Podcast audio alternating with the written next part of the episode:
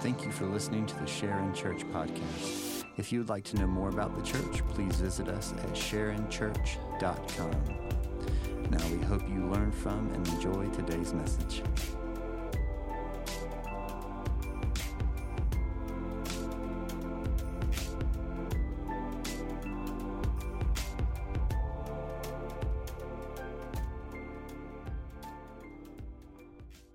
And grab your Bibles or devices, turn to Matthew chapter 4, continuing our series through the fulfillment statements of Jesus.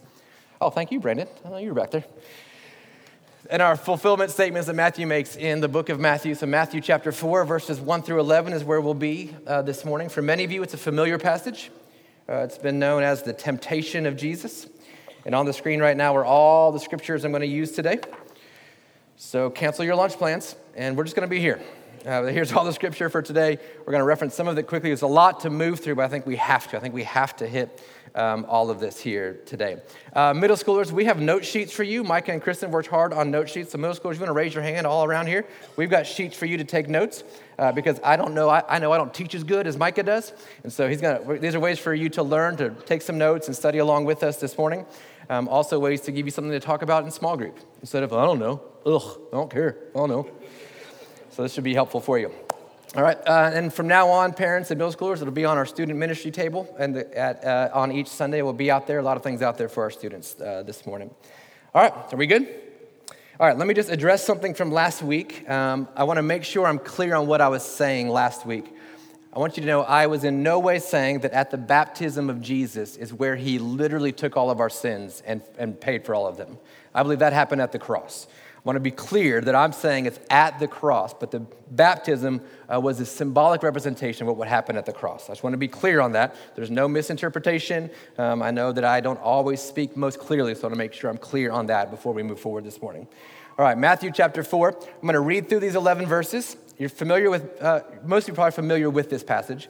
Then what I want to do is come back through and pick it apart. There's a lot. We're going to spend a lot of time in verse 1, and then we're going to move through, uh, move through it here this morning. Matthew chapter 4, verse 1. Then Jesus was led up by the Spirit into the wilderness to be tempted by the devil. And after fasting 40 days and 40 nights, he was hungry, and the tempter came and said to him, If you are the Son of God, command these stones to become loaves of bread. But he answered, It is written, Man shall not live by bread alone, but by every word that comes from the mouth of God. And then the devil took him to the holy city and set him on the pinnacle of the temple and said to him, If you are the Son of God, throw yourself down. For it is written, He will command His angels concerning you, and on their hands they will bear you up, lest you strike your foot against a stone. And Jesus said to him, Again it is written, You shall not put the Lord your God to the test. And again the devil took him to a very high mountain and showed him all the kingdoms of the world and all their glory. And he said to him, All these I will give you if you will fall down and worship me. And then Jesus said to him, Be gone, Satan. For it is written, You shall worship the Lord your God, and him only shall you serve.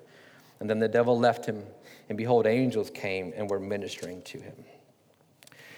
So a couple weeks ago, um, we're at dinner. which is our family at home. We're eating dinner, and Landry, our youngest, she's six, has had a lot of questions about salvation and baptism, and is asking questions. And so we're we're walking in this with her, and just pointing out to her, listen, the way you know that you're, you got, that you're following Jesus is the Holy Spirit that leads you to conviction. There's conviction. The Holy Spirit, it's a gift that He convicts you of sin.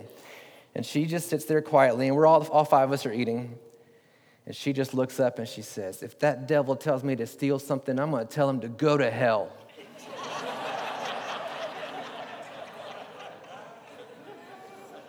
I'm like, Be cool, man. Just be cool. Like, be cool. I take a deep breath. I look up, and Colton's eyes are wide open. Like, can, we can say that now? We can say that? Can we say that? Because I'm all in. If I can say that, I'm doing it. Kaysen's about to weep. He can't believe his sister is so vile and disgusting that she would just say that.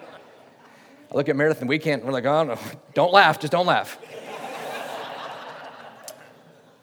but as I, was, as I was studying, it hit me like, how, what precise theology is that, though?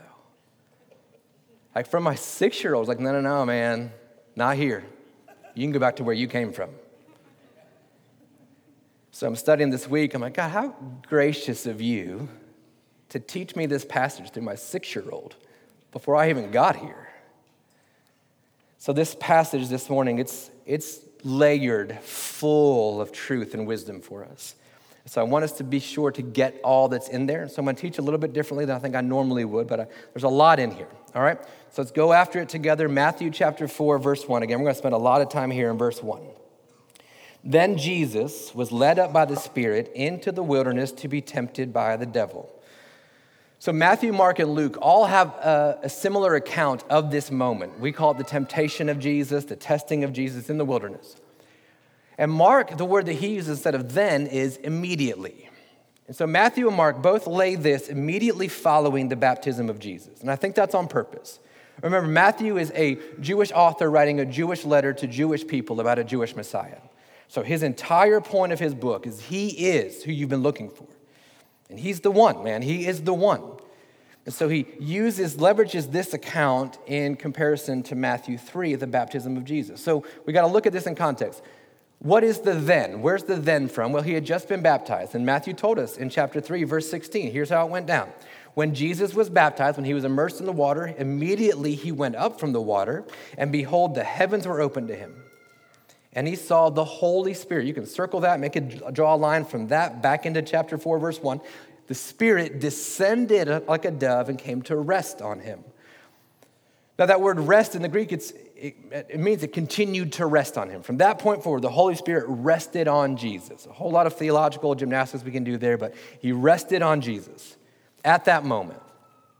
And then, verse 17, and behold, a voice came from heaven declaring, saying, this is my beloved Son, with whom I am well pleased.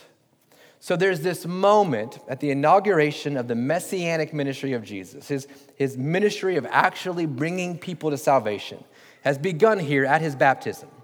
He's ordained essentially as the next high priest. It's all happening right here. And there's this beautiful moment. And then immediately he is led into the wilderness. So I want you to pay attention to the context. This happens immediately, and you know exactly what that feels like. Because you've gone to a conference, you've sat in a church service, you've had, uh, you've maybe led a child, one of your children to know Jesus, and it's amazing. And you've sat in a church service and you've been compelled by the Holy Spirit, and you walk out to your car and your car won't start. Have you experienced that before? You walk out to your car and you can't go anywhere. You walk out to your car and you get a phone call about some devastating news. Does that happen to you? You understand this moment. There's this moment of great glory and power of God, and then it's like the rug is pulled out from under you. This is what's happening. Immediately, he is led into the wilderness to be tempted by the devil. We have to get this context right to understand what's happening. And it teaches us real quick off the top. It teaches us very quickly who God is. Teaches us quickly about the character of God. But back into verse 1, I want to make sure we understand um, a few things that are happening here. Jesus was led up by the Spirit, up out of the water, into the wilderness to be tempted by the devil. I want to focus first on the last word, the devil. The Greek word there is diabolos. And the idea there is somebody who throws you through or throws back. It's the idea is a slanderer, someone who makes false accusations. And maybe you can understand if you've had a false accusation made about you, it throws you back into a moment. It throws you back. That's the idea.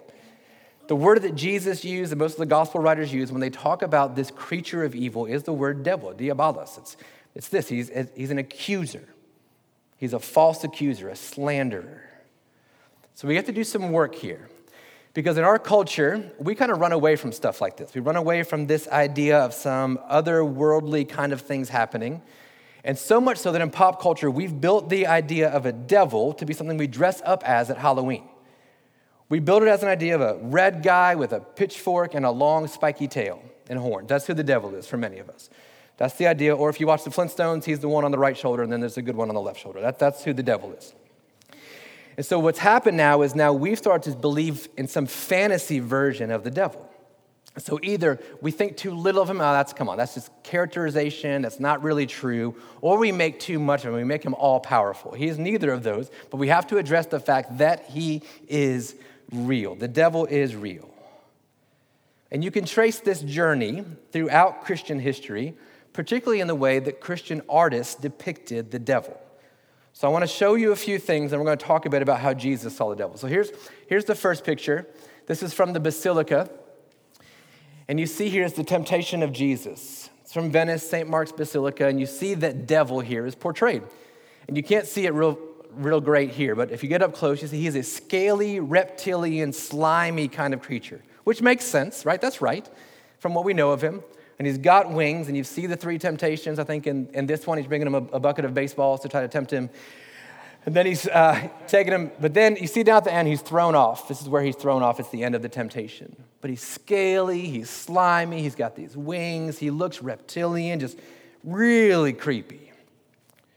So back in, I mean, hundreds of years ago, this was kind of the understanding of what the devil looked like. This is their understanding of what he would have been like in, when he was depicted. A few hundred years later, Sandro uh, Botticelli created a new painting in a new style of the temptation of Jesus. And here he is on the temple, and you see Jesus with his glowing steering wheel behind him. And then you've got this monk, this Jesus, right? So this, this devil now is portrayed, and he looks more human. You see his hands? His hands are more human. He's kind of leaning, talking to Jesus. But if you notice, you can't really see his feet are still that reptilian clawed kind of thing. That's still happening there. But here's what I think is most fascinating. From about the early 1400s on, whenever church artists would depict the devil, he would be dressed like a monk. It's like the Christian world was beginning to understand yeah, yeah, he might be evil, but he masquerades as good. There's this understanding, man. He's not the red guy with the pitchfork and the horns, he's a creature of evil, masked and masqueraded, masquerading around as a creature of good. And this is what's so dangerous about him. It'd be one thing for you to see the reptilian flying creature, like, ah, I'm not going to deal with that. You know to run. But when a monk comes up to you, like when he looks faithful and true and an honest follower, that's, that's when it gets a little more discouraging for us.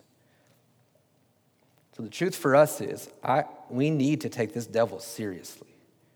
We need to take the accuser seriously. John Mark Comer in Live No Lies says if you take Jesus seriously, you must take the idea of the devil seriously as well. And I believe most of us today would say, Yeah, I take Jesus seriously. Well, then, seriously, well, then we're going to have to address the enemy here. We're going to have to address the fact that there's a devil, there's an accuser, a false accuser, a slanderer who is after us. And one way for us to know that we can take him seriously is that Jesus took him seriously. The bulk of Jesus' ministry was against this devil. He refers to this devil constantly. He's casting out demons, he's speaking uh, curses against the devil. This is, this is who Jesus is. And it's so much so that in Acts chapter 10, when the Apostle Peter is going to uh, give a synopsis of the ministry of Jesus to the Gentiles, here how, here's how he describes Jesus. He says, You yourselves know what happened throughout all Judea beginning from Galilee after the baptism that John proclaimed, how God anointed Jesus of Nazareth with the Holy Spirit. We just saw that, and with power. And he went about doing good and healing all who were oppressed or overpowered by the devil. So, how does Peter, in a one sentence synopsis, give us the description of Jesus' ministry? Oh, he fought the devil and he won. That's who Jesus is. Jesus did good and he fought this devil and he won. So if Peter's going to do this, then we got to ask some questions. Well, then who is the devil? What is he like? We don't know much scripturally about his origin story. And I know you want to twist things and make it some fantasy story, but we don't know much. The Bible doesn't give us much as far as how this all happened. And I think that some of that's intentional. Like, right, the point for us is to understand how Jesus handles evil. Not necessarily to know where it comes from, but that we have someone fighting it on our behalf. And so, how does Jesus describe the devil? Well, in John chapter 10, verse 10, he calls him the thief who comes only to steal, kill, and destroy. So, the first thing for us to know about the devil is he has come only to steal, kill, and destroy. He has not come to give you life. That's Jesus. The devil has no interest in helping you to flourish in this life or in the one to come. His main interest is killing you from the inside out, emotionally, spiritually, physically. What the devil wants to do is steal joy, kill you, and destroy all that's left in your wake. This is what he wants to do. Jesus himself calls him a thief who only has this one intention. And speaking to the religious leaders in John chapter 8, Jesus says, You are of the, your father, the devil, and your will is to do your father's desires. He was a murderer from the beginning. He's a thief and he's a murderer and does not stand in the truth because there is no truth in him. For when he lies, he speaks out of his own character, for he is a liar and the father of lies. So when Jesus speaks about this devil, he says, Yeah, he is who he always has been. Genesis 3. He's always been a liar. He's always been an accuser. He's always been trying to steal, kill, and destroy. This is who he is. So before we can study Matthew 4, we're going to have to address the fact that we have to deal with the devil. He's real, this creature of evil, not equal with God, and yet still a creature of evil. All the evil in the world. We have to deal with this devil, which makes chapter 4, verse 1 even more confusing. Then Jesus was led up by the Spirit into the wilderness to be tempted by the devil for the purpose of. It's not like Jesus, the Spirit led Jesus in the wilderness, like, oh man, the devil's here. I didn't see that coming. I would have taken you a different way. To be tempted. So again, we're going to have to shift some boxes in our mind, some paradigms. I don't know that you have a box in your mind for the fact that there's a Holy Spirit who would lead you into the wilderness. And yet, here he is. And yet, here he is. Led by the Spirit into the same Spirit that rested on Jesus at his baptism. This beautiful moment. The Spirit's now leading him out into the wilderness to be tempted by the devil. So, this word tempted for us is a little bit confusing. It's the Greek word peirazo, and it's a good, it's a good word, and it's translated for many of us here in our translations as tempted. The issue is the English word tempted is too finite for us, really. What the word means is to test, it's a testing. It's to test in order to reveal truth or the truth about someone. This is the idea of this word peirazo. He led him to the wilderness to be peirazoed by the devil, to be tempted but we say test. It's because um, no one ever tempts you to do good. Man, I, I was really tempted to encourage my wife today, but thank God I ran from that temptation. so when we read temptation, we think only in regards to evil, but the gross understanding, the huge, the holistic understanding, is it's a test in order to reveal truth. And we all know this about tests. Teachers, you understand this about tests. Oftentimes, tests reveal if your students are actually doing the work they tell their parents they are doing, don't you? When, when teachers give students a test, the point, hopefully, is to discern their knowledge, to, to reveal what they know about a particular subject. And some of us are really good about cramming for eight hours and then knowing it for 12 hours. And then we forget it. But the whole point of a test is to reveal truth, the truth about something or someone or about what we know. So I think it helps us here to understand the rest of the book of Matthew. This word peirazo is translated test. Jesus uh, is put to the test by the Pharisees and scribes. Jesus uh, asked them why they are testing him. This is, this is the word, peirazo. So maybe for you, let's just expand the understanding of it's a test. Not necessarily temptation, that's part of it, but it's bigger than that. So he led him into the wilderness to be tested by the devil. So if testing is revealing truth, now the question is well, who needed the truth revealed? Did Jesus need that revealed? Like, did it need to be revealed to him that he is the Son of God? Some scholars say yes. Some would say, yeah. As he grew in wisdom and stature, he actually grew in his understanding of who he was and that he needed this. Some scholars say, no, no, no, this was actually uh, for you and me, for, so that we would know who Jesus is, that we would see him as the one who succeeded in the wilderness, even though Israel did not, that we would see him as the one who overcame temptation, overcame the devil, that we would see that. And then some would say, actually, it's for us, or it's for, um, for the devil to know.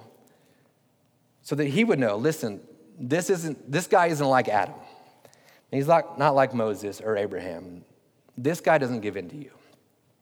So, devil, you can know that the Savior is here. He's come. The game's over. He's here. I think the answer is yes. I think all of them. I can see bits of all of them.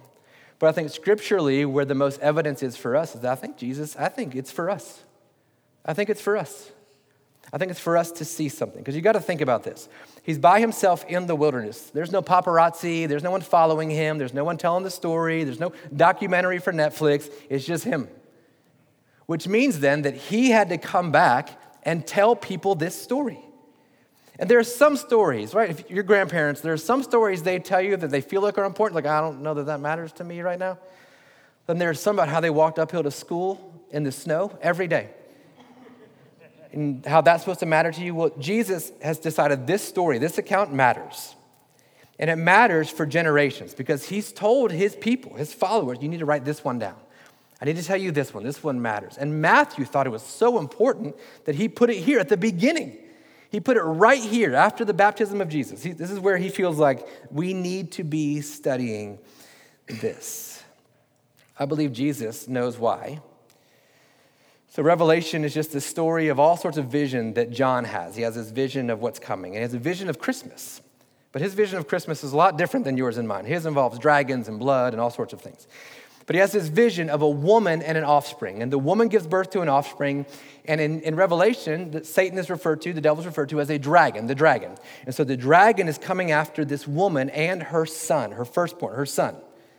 But the son and woman escape into safety because they're covered by God. They escape into safety. And in Revelation chapter 12, verse 17, we read Then the dragon became furious with the woman and went off to make war on the rest of her offspring. And who are they? Well, they are those who keep the commandments of God and hold to the testimony of Jesus.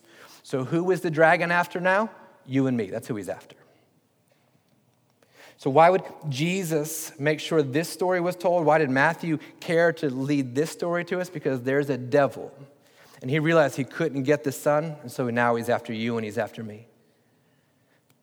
And this devil is who he is. He's the father of lies, an accuser, and an adversary. And so, as we read Matthew chapter 4, yes, this is about Jesus revealing who he is to us. And I think even more, not even more, but I think also it's about the devil revealing who he is to us so that we might know how to fight the enemy. Because this dragon, this serpent, he stopped chasing Jesus because Jesus won, but he knows that you and I, we're still vulnerable. And so he's coming after us. Matthew chapter 4, verse 2. After fasting 40 days and 40 nights, Jesus was hungry, as you would be. Actually, you and I would be dead, but Jesus is hungry. So, 40 days and 40 nights, he's fasting in the wilderness, and he is hungry. It's crazy here that he uses the word 40 and talks about a wilderness because I've already spoiled all of this for you, but here's our chart. This is Jesus living out the better Israel. He's gone through the journey to Egypt. He's met the oppressive king killing children. He was called God's son coming out of Egypt. He was baptized. He went through the waters, and now he's spending 40 days in the wilderness. Matthew is again making it clear this Jesus is doing what Israel could not do. This Israel, this Jesus, will be in the wilderness facing the same enemy, and yet he will win. But I want you to notice he's hungry, and then verse 3 and the tempter, the tester, came to Jesus and said, If you are the Son of God, command these stones to become loaves of bread. And so here, the devil attacks Jesus in a moment of weakness. Isn't that how he works? It's often in your weakest moments that the devil attacks you. When you're just spent. For me, it's when I'm spent physically and emotionally, it's where I'm most vulnerable to the enemy. Uh, there's something in my heart that needs to be filled up emotionally. And when that's drained, I am vulnerable to the attacks of the devil. But what's crazy here is that we would say, yeah, Jesus is hungry, and so he asked him about the thing about bread. I want us to stop and actually read the words that are being said here. Read the words. The tempter begins with, if you are the Son of God. Not since you are, why don't you turn these into bread? He says, if you are. So here's what's happening the devil has uh, met Jesus in the wilderness at a state of weakness and said, Listen, if you were really the Son of God, would you be out here in the wilderness? Would you be hungry? Like, if, if you are the Son, if, if He really loves you, is this where you'd find yourself? Like, if God really thought that you were His beloved Son, if you're so beloved, what have you been doing out here for a month and a half not eating all by yourself? Isn't that how the enemy works for you and for me, though? If you're really a son or a daughter of God, then why? Why, why do you have cancer? If you're a son or a daughter of God, why are you wrestling with that anxiety? It must mean He doesn't love you. I know you thought you were beloved, but here's the question If you're so beloved, why would God allow you to be out here so vulnerable? Why would you struggle with that? Why would that have happened to you? Why would that have taken place? This is what the accuser does. He meets us in our moment of weakness and he knows exactly where to go. And it's not the hunger, it's the heart. And he begins to make us question, you know, that's right. Because God says he loves me, and yet my marriage is about to fall apart. God says he loves marriage, and yet here I am. God says he cares for me, and I can't pay my bills. You know what? You might be onto something, tempter. This is the question. I think this is what he's trying to get at with Jesus. If you're really him, what are you doing out here? Why are you out here? Then the question is, are you sure? Like, are you sure? Are you sure that you're his son, and are you sure that he is as good as he says that he is? Are you sure? Tim Mackie, a pastor and author, says the devil tries to undermine Jesus' identity by pointing out Jesus' circumstances. This is what he does, man. Like he's done it for you. He's done it this week for some of you. You are who you think you are, then why is God treating you like this? Why did you get that result? Why did that tree fall there? Why did you lose your job? Why did this happen? So the enemy is always trying to direct us to our circumstance, which is what he did with Eve in the garden in Genesis 3. She's got hundreds of trees to eat from. And all the enemy has to do is draw her attention to the one. And say, man, if God was actually for you, he'd let you have all of this. What's his problem? If you are the Son of God, turn these stones into bread. Verse 4 But Jesus answered him, It is written. What's the, what's the response by Jesus in Scripture? Man shall not live by bread alone, but by every word that comes from the mouth of God. And here's where it gets a lot of fun. This is from Deuteronomy chapter 8, where Moses is recounting the story of the Israelites in the wilderness. Deuteronomy 8 2, you shall remember the whole way the Lord your God has led you these 40 years in the wilderness. Here's your connection that he might humble you. Then it gets even worse, testing you, that you would know what was in your heart, whether you would keep his commandments or not. And he humbled you and let you hunger and fed you with manna, which you did not know, nor your fathers know, that he might make you know that man does not live by bread alone, but man lives by every word that comes from the mouth of the Lord. So, one layer that's happening here is that Jesus is proving he is a better Israel. He can win in the wilderness. Where Israel failed, Jesus wins. But also, he's drawing us back to Genesis 3, where humanity failed under the temptation of the devil, Jesus will prove himself to be victorious. But the question for me is well, what, what word is Jesus referring to? Because God has said a lot of words. Well, so again, context, context, context. Context is king here. Matthew 3 17, Jesus being baptized, he's raised up from the water, and behold, a voice from heaven. That sounds like words of God, yes? Said, This is my beloved Son with whom I am well pleased. So when the enemy says, Are you sure? Jesus says, Yeah, I'm pretty sure. Because he just said it. Because he just said it. Are you sure you're his son? Because the circumstances make it seem like maybe you're not. No, no, no, man. He just said it to me. I am his beloved son, and he's pleased with me. How does Jesus fight the enemy trying to move him to his circumstances? Well, he quotes the truth that God has said about him. So, I want to help us here this morning. Here's truth for you. Romans chapter 8, verse 14. All who are led by the Spirit are sons of God, and sometimes that Spirit leads you into the wilderness But you're a son, a child of God. You did not receive the spirit of slavery to fall back in fear, but you have received the spirit of adoption as sons by whom we cry, Abba, Daddy, intimate Father. The Spirit Himself bears witness with our spirit that we are, in fact, children of God. And if children, then heirs, and heirs of God and fellow heirs with Christ, provided we suffer with Him in order that we might be glorified with Him. So when the tempter comes to you and says, Are you sure? Because in this wilderness that you're in, in this marital wilderness, and this parenting wilderness, and this financial wilderness that you're in, are you sure? Because it doesn't seem like a God who loves would allow you to do this. Yeah, I know, because I can call him Abba. And I am a child of the Most High. How does Jesus handle the accusation, the slander against his identity? Well, he quotes the very words of God to him. And I think it behooves us to do the same thing. What has God said about you? Not what did your dad say about you, not what did your grandpa, what did that coach say about you? What does God say about you? If the Spirit is leading you, you are His. you can call him Abba, Father. Our circumstances do not define who God is, God defines who God is. And He is our Father, and He's a good one.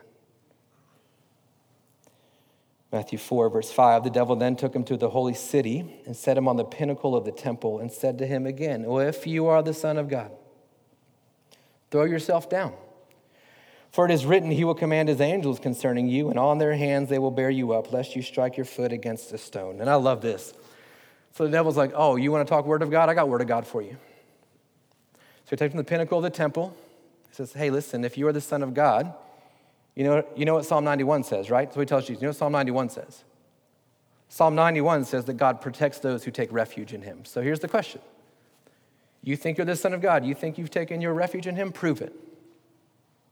Jump off of this. Because you know what your Bible says.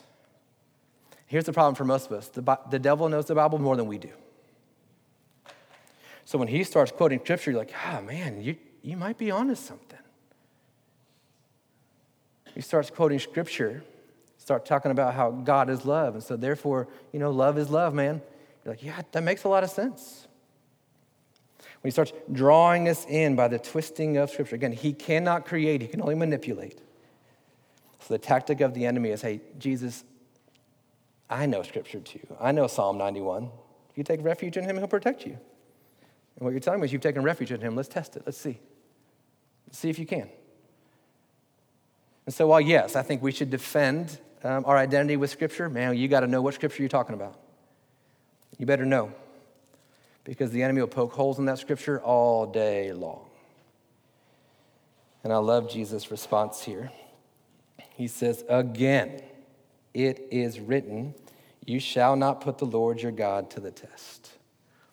The enemy is so good. The devil is so good about taking Scripture and twisting it. And what he's done with Psalm 91, this beautiful poem about how God protects us, how he's faithful to protect us, is he's flipped it on its head and he said, So listen, you only know God loves you if you're safe and protected.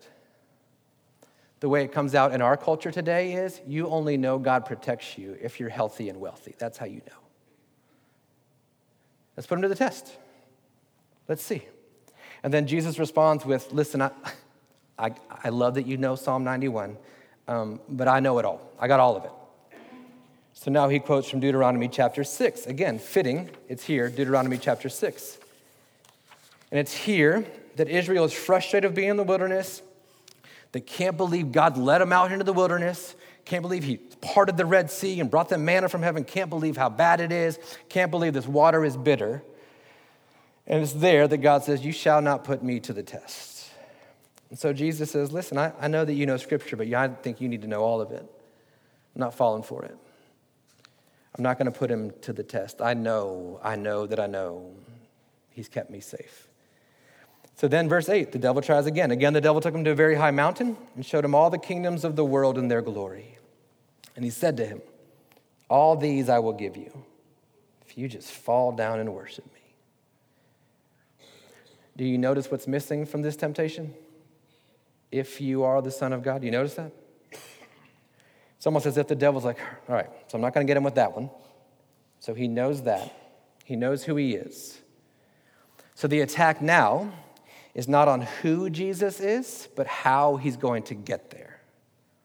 So if Jesus knows he's the Son of God, it means he knows he's the King of all kings. It, knows, it means he knows at the end of days he gets all of it. Uh, the enemies will be his footstool, he'll reign over all of it.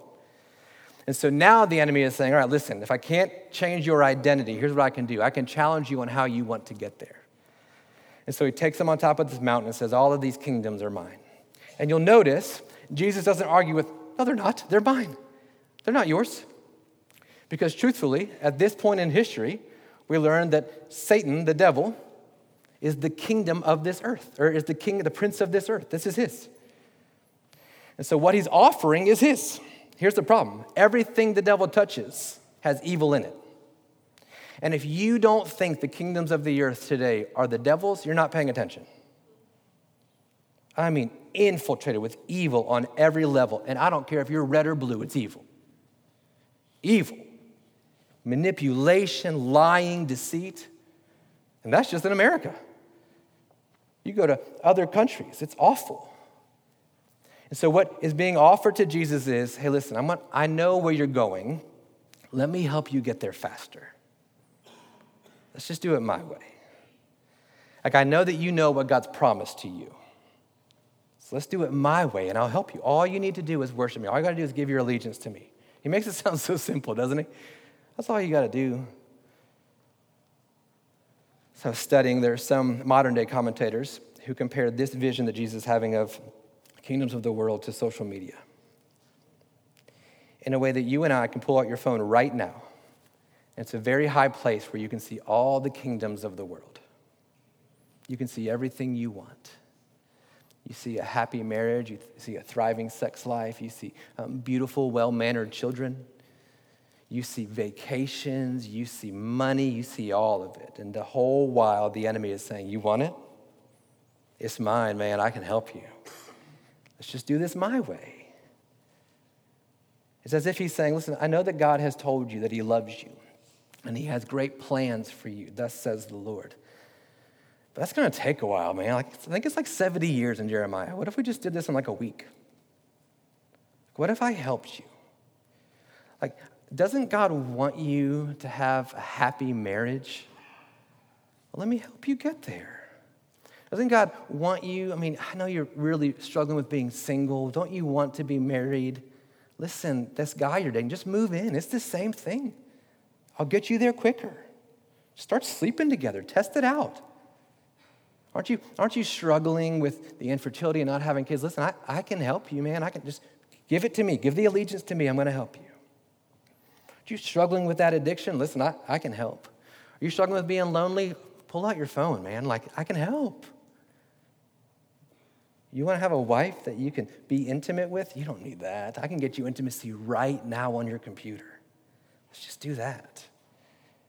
So now the enemy has now shifted away from, hey, if you are the Son of God, okay, I see. But listen, I'm going to help you get there. Just do it my way. And it's here we see a side of Jesus that a lot of us don't like to admit is there. Verse 10 Jesus said to him, Be gone, Satan. For it is written, You shall worship the Lord your God, and him only shall you serve. Now, this word Satan is not a name, it's actually an Aramaic term that means adversary or someone who stands against. He says, Be gone. You're in my way. You're an adversary to me. And you know what Scripture says. You shall worship the Lord your God, and him only shall you serve. Jesus is now coming face to face with this devil, and he sees the demonic way in which he's working. And he is appalled to think that the devil would think he would fall for that. As if Jesus would give in to some sort of evil to accomplish it. No, no, no, no. Get away from me, be gone. This isn't a one time occurrence. Jesus says the same thing and the same kind of idea in Matthew chapter 16. Jesus has been preaching the gospel, he's ministering to his disciples in Matthew 16, verse 21. From that time, Jesus began to show his disciples that he must go to Jerusalem and suffer many things from the elders and chief priests and scribes and be killed, and on the third day be raised. But Peter took him aside and began to rebuke him, saying, Far be it from you, Lord, this shall never happen to you. You don't have to suffer. Jesus turned to Peter and said, Get behind me, Satan. Be gone. You are a hindrance to me, for you are not setting your mind on the things of God, but on the things of man. I want you to recognize the passion in Jesus' tone, both here in Matthew 16 and in Matthew chapter 4. That an adversary would say, You're just here. You're just here for the kingdoms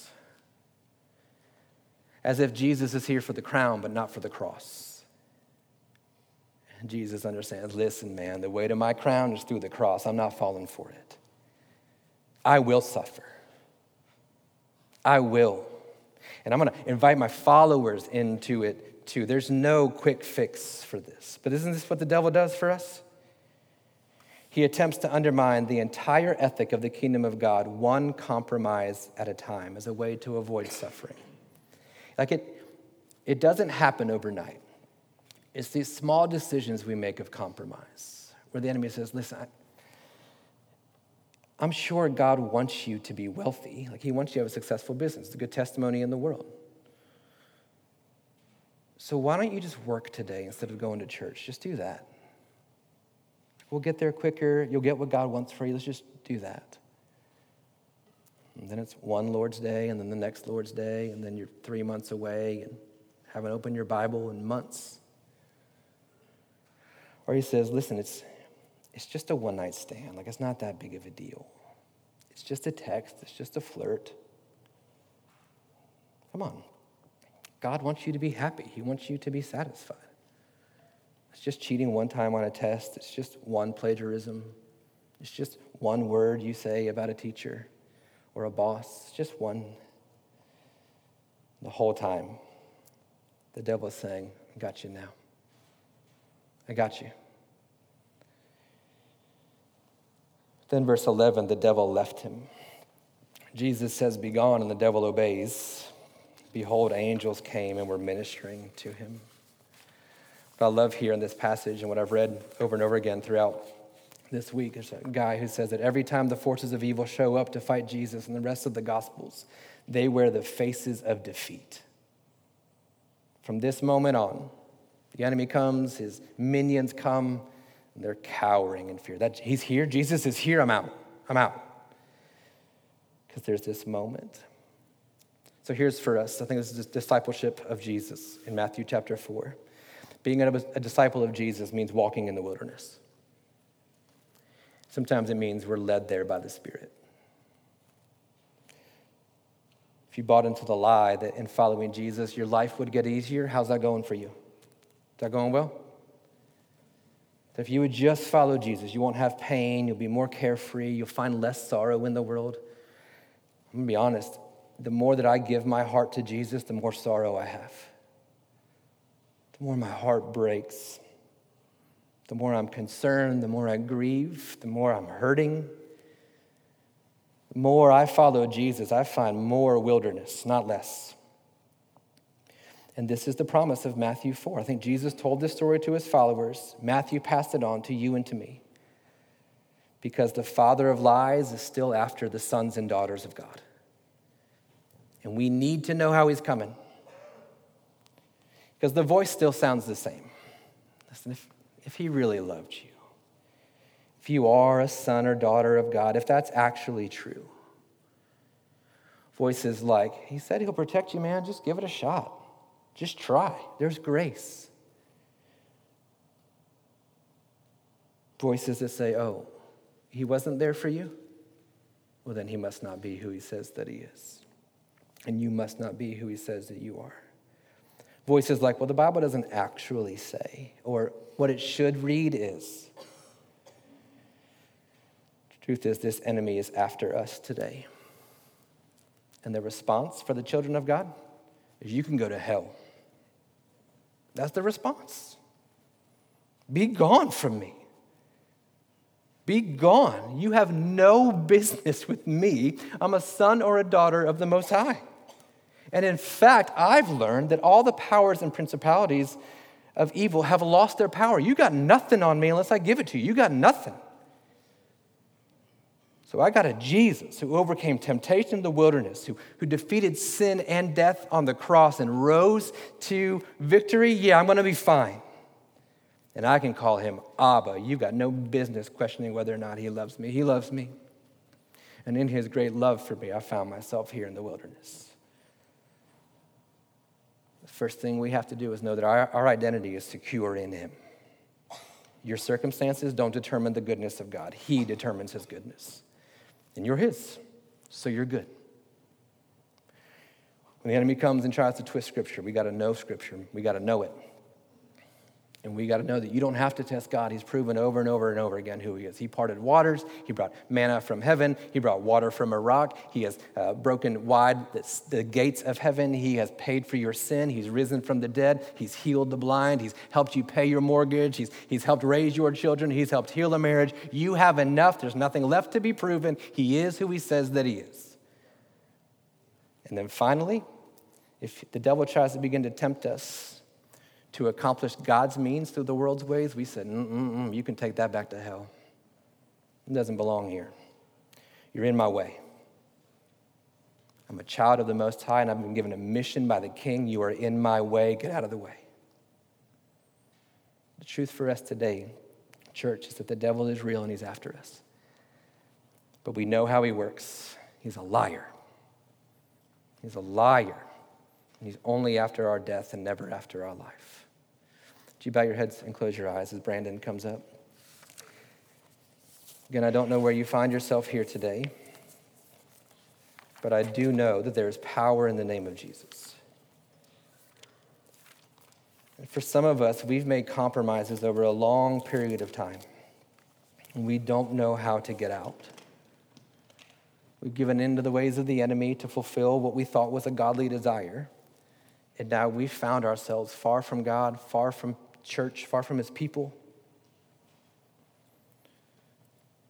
Here's the beauty of Matthew chapter 4 Jesus beat the devil, so you just have to walk in it.